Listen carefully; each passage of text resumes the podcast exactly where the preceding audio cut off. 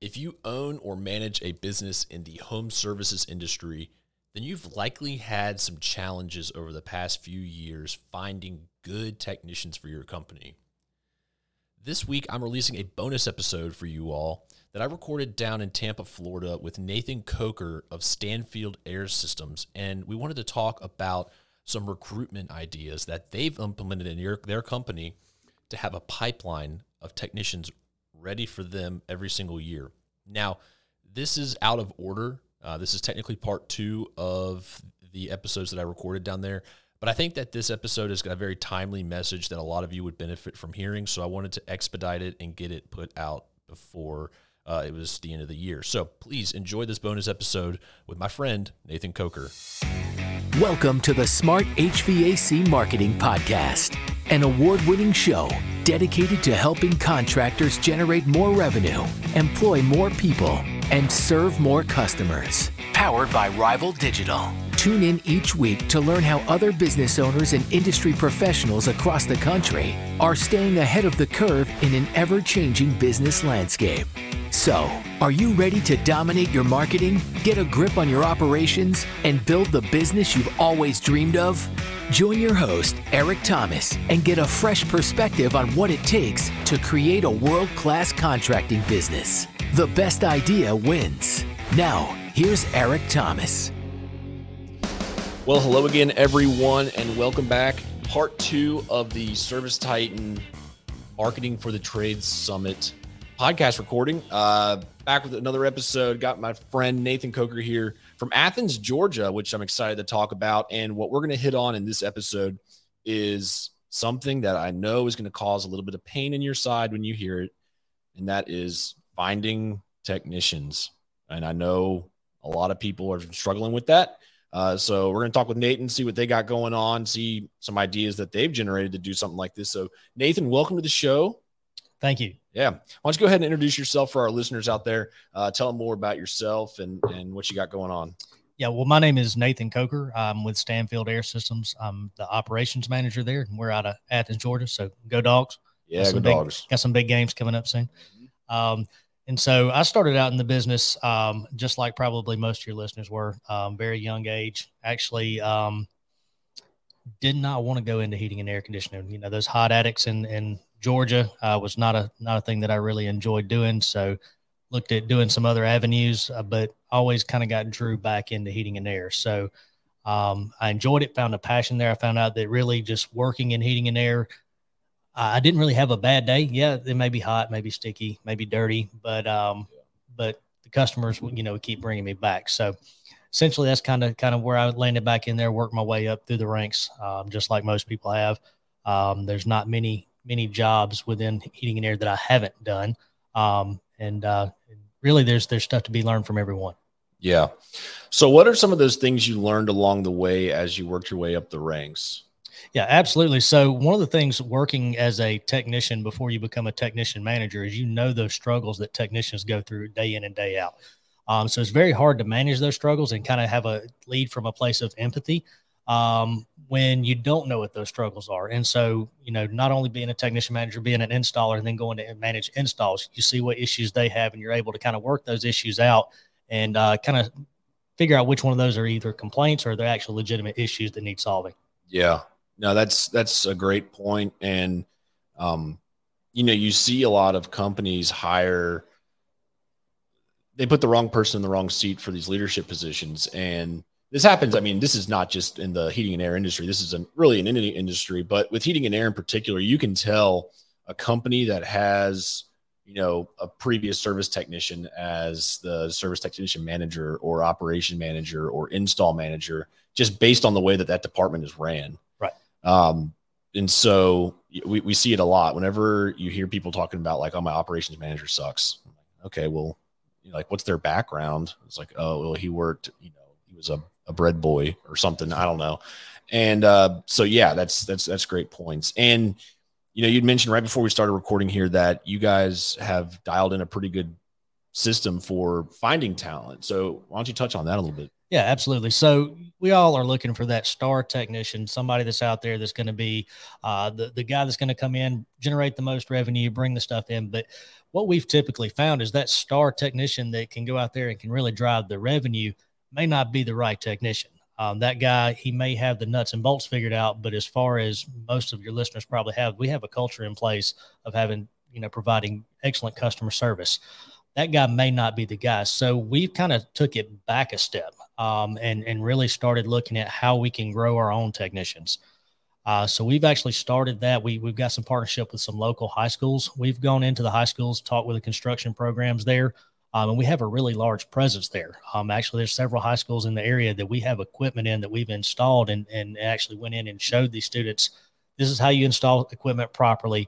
Went in and kind of started doing minor service trainings with them as well um, and the ultimate goal, and a lot of the, the instructors are really getting, we've had instructors from high schools come out and do job shadowing with us at Stanfield and actually work with us during summers to kind of learn a little bit more about heating and air. We've designed a curriculum for these high school students. And so, really, a lot of the base level, the nuts and bolts stuff, we don't have to learn that. And we already have a presence in the high schools, and we can look around and kind of figure out which one of these students really possess our core values and something that's going to be a good representative of our company to our customers.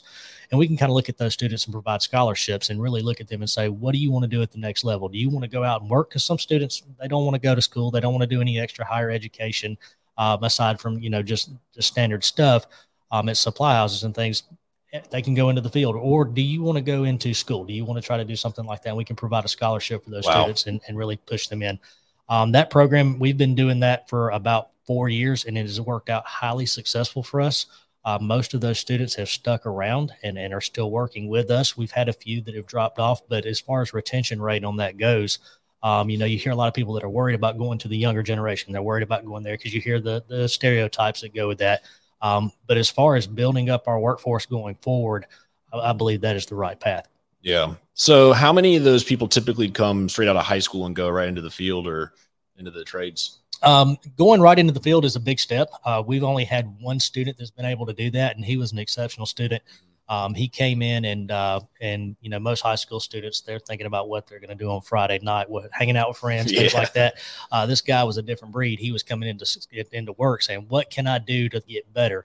And when he graduated high school, he was one of the few individuals that had actually learned enough through our apprenticeship program to actually put out into the field. Uh, but a, a, typical basis would go is that we would probably put them still in kind of an extended apprenticeship program and put them with a, a lead technician.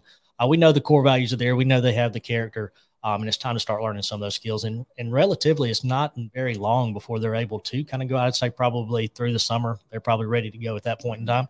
Um, but that's the typical kind of life cycle that is putting them with a senior technician and then kind of getting them seasoned on things and putting them out. Yeah, that's that's great advice. That's really great share. And so for a listener out there who wants to implement something like this, you know, you said you guys started this four years ago. It's been highly successful. You know, I know some people that they can't even stick with one thing for two weeks. How long did it take realistically before it started kind of paying off and you all started to see that workforce be built up organically? That's a good question. Uh, about a year and a half. Uh, the first thing is you got to get good relationships with your partners in the school system. You can't just go in there and try to uh, say what you can offer and expect them to start sending students your way. Mm. Uh, you really got to build that relationship, and once that relationship is built, then it's kind of a factory for for employees to kind of just start spitting out and going in. Yeah, no, that's that's really good stuff. And I think you know, um, we've we've hit on this before. Um, one of our valued listeners, Lawrence Castillo, was on the podcast and talked about his method for recruitment, and he's always shared about like you need to be recruiting right now, November, December, January for the summer because they, there's got there's a training period, there's a you know an onboarding and a ramp up period for them. And a lot, I think a mistake that a lot of contractors make is they wait until it gets hot and busy to try to find someone, and by then, the people you're going to find at that point are going to they're going to be sticky. They're going to have problems. They're going to be you know have baggage. There's a reason why they're you know a free agent in a market with demand when it's hot out. Um, so when do you all start kind of onboarding and kind of ramping up these green technicians for you know the busier seasons? It's it's typically a year long thing or a year round thing. We we really are looking all the time. Uh, but for that high school program, we start as, as soon as school starts. August, when students get in there, we let them get kind of focused, settled in. September or so, in September, we're hitting it really hard through September all the way through the following school year. And then, you know, hopefully the students will graduate if they're not younger. Like I said, sometimes we're, we're looking at younger students, uh, but if they're going to graduate, we can take them directly out and put them into the program. But we're also planting those seeds on those sophomores and juniors. So that way we're really looking at them, you know, two to three years in advance. You know, obviously they're in school. We have some summer internships where they can, we've had high school students come in in the summer, uh, learn how to, you know, work with parts, work uh, work with parts running, some sheet metal stuff. Um, but yeah, you know, if we're looking for somebody going into the class for the summer, we're starting with those high school students when school starts. So really about nine months in advance. Yeah. And so what does the retention rate look like for those individual employees versus folks that y'all have found from the outside? Uh, as far as a, a ratio, we're looking at a, about 90% retention of the students that we've had from the high school, as opposed to the the people from outside.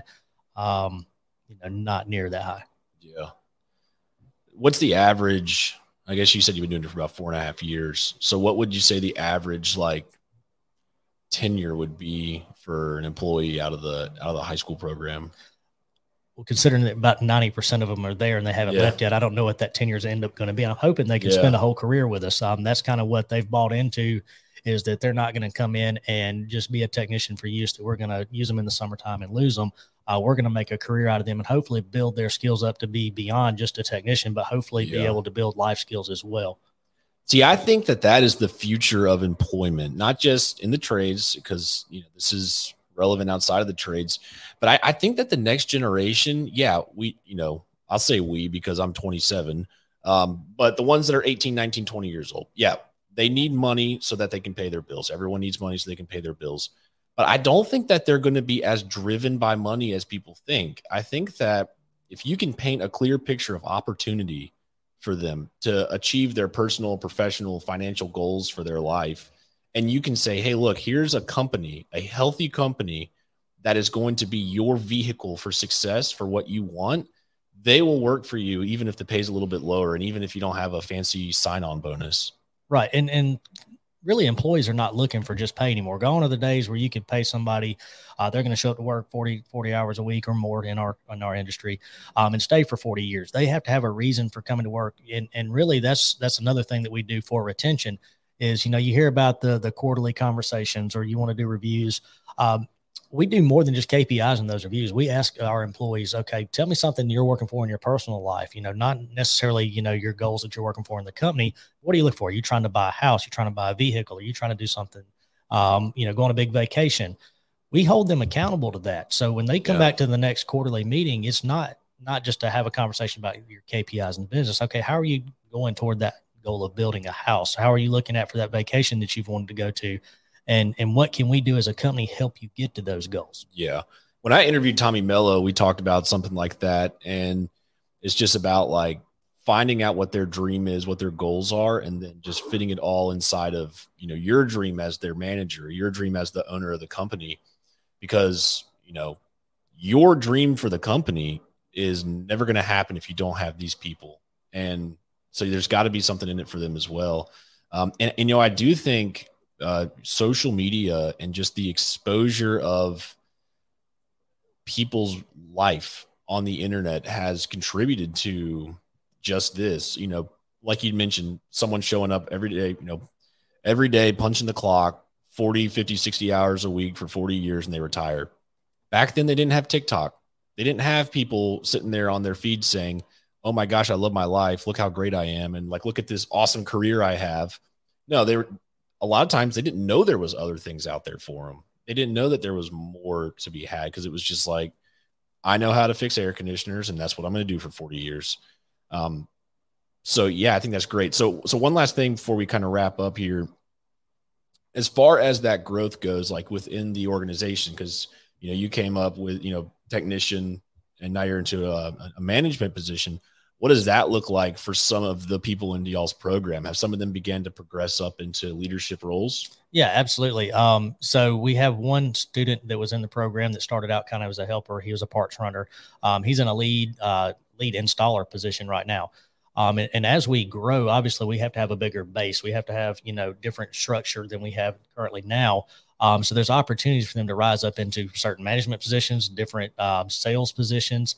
Um, and we've tried to make that known to them and say, look, you know, you may you may not enjoy doing an installer's job from now on, but you keep at this and you gain your skills here. There are avenues. The the corporate ladder doesn't always go straight up. There can be you know different different yeah. avenues there. Um, so, but there have there have been some progression there uh, from maintenance technician to service technicians, uh, from helpers to to lead installers. Yep. Well, one thing we learned this morning was that there's there's math before marketing, and so I'm going to ask just the easiest way for us to paint this picture. When you started this program, how big was the company, and how big is the company now, four and a half years later, as far as like number of employees? Number of employees, we have gained probably um, close to eight additional employees over where we were from where nice. we were at that point in time. That's awesome. So it, it's it's been consistent about two a year. It's been about two a year. Yep. Yeah, that's that's awesome. And and like you can predict that now. Right. Right. Like if you, that's what we were talking about all morning. I know a lot of us here, you know, a lot of numbers, a lot of data so far, you know, from this summit, and my brain hurts after a lot of numbers like that. But if you know this program is going to produce two employees for us every year, that's great. Now you can you can start predicting your the entire business around that almost because you need them to run the calls. And if you know we're going to have two more employees, well, then we can take, if they're running four calls a day, we can take eight more calls a day. And if we're going to take eight more calls a day and our booking rate is 70%, then we need math 14 calls a day uh, so that we can get those eight book jobs. And if we need 14 calls a day and that cost per call is, you know, the cost per conversion or lead is, uh, let's just make up a number here, $10. Well, then we need to spend this much a day on marketing. So knowing this, you can reverse engineer the entire business around stuff like that because the people are what drives everything. So Nathan, I really like that. Perfect. So uh, yeah, Nathan, thank you for joining me on the podcast. Um, why don't you go ahead and just tell our listeners how they can learn more about um, your company or how they could possibly get a hold of you. Yeah, thank you for having me. Um, our company, you can get to by our website. It's www.stanfieldair.com. That's S T A N F I E L D. Uh, you can also visit our Facebook page or they can send direct emails to me as operations at stanfieldair.com. Awesome. Well, thank you all for tuning in to another episode of the Smart HVAC Marketing Podcast. I want to ask a quick favor of our listeners out there. If you enjoyed this content, if it made you laugh, if it made you cry, it made you rethink the way that you run your business, I ask that you kindly leave us a review on Apple Podcasts or even on Spotify. You can do that now. Uh, it would mean the world to us. Thank you very much. And we'll talk to you soon. Thanks for listening to the Smart HVAC Marketing Podcast, powered by Rival Digital, helping business owners and industry professionals across the country stay ahead of the curve in an ever changing business landscape. We hope you learned something from this week's episode. And don't forget to rate and review this podcast. Thanks again for listening to the Smart HVAC Marketing Podcast.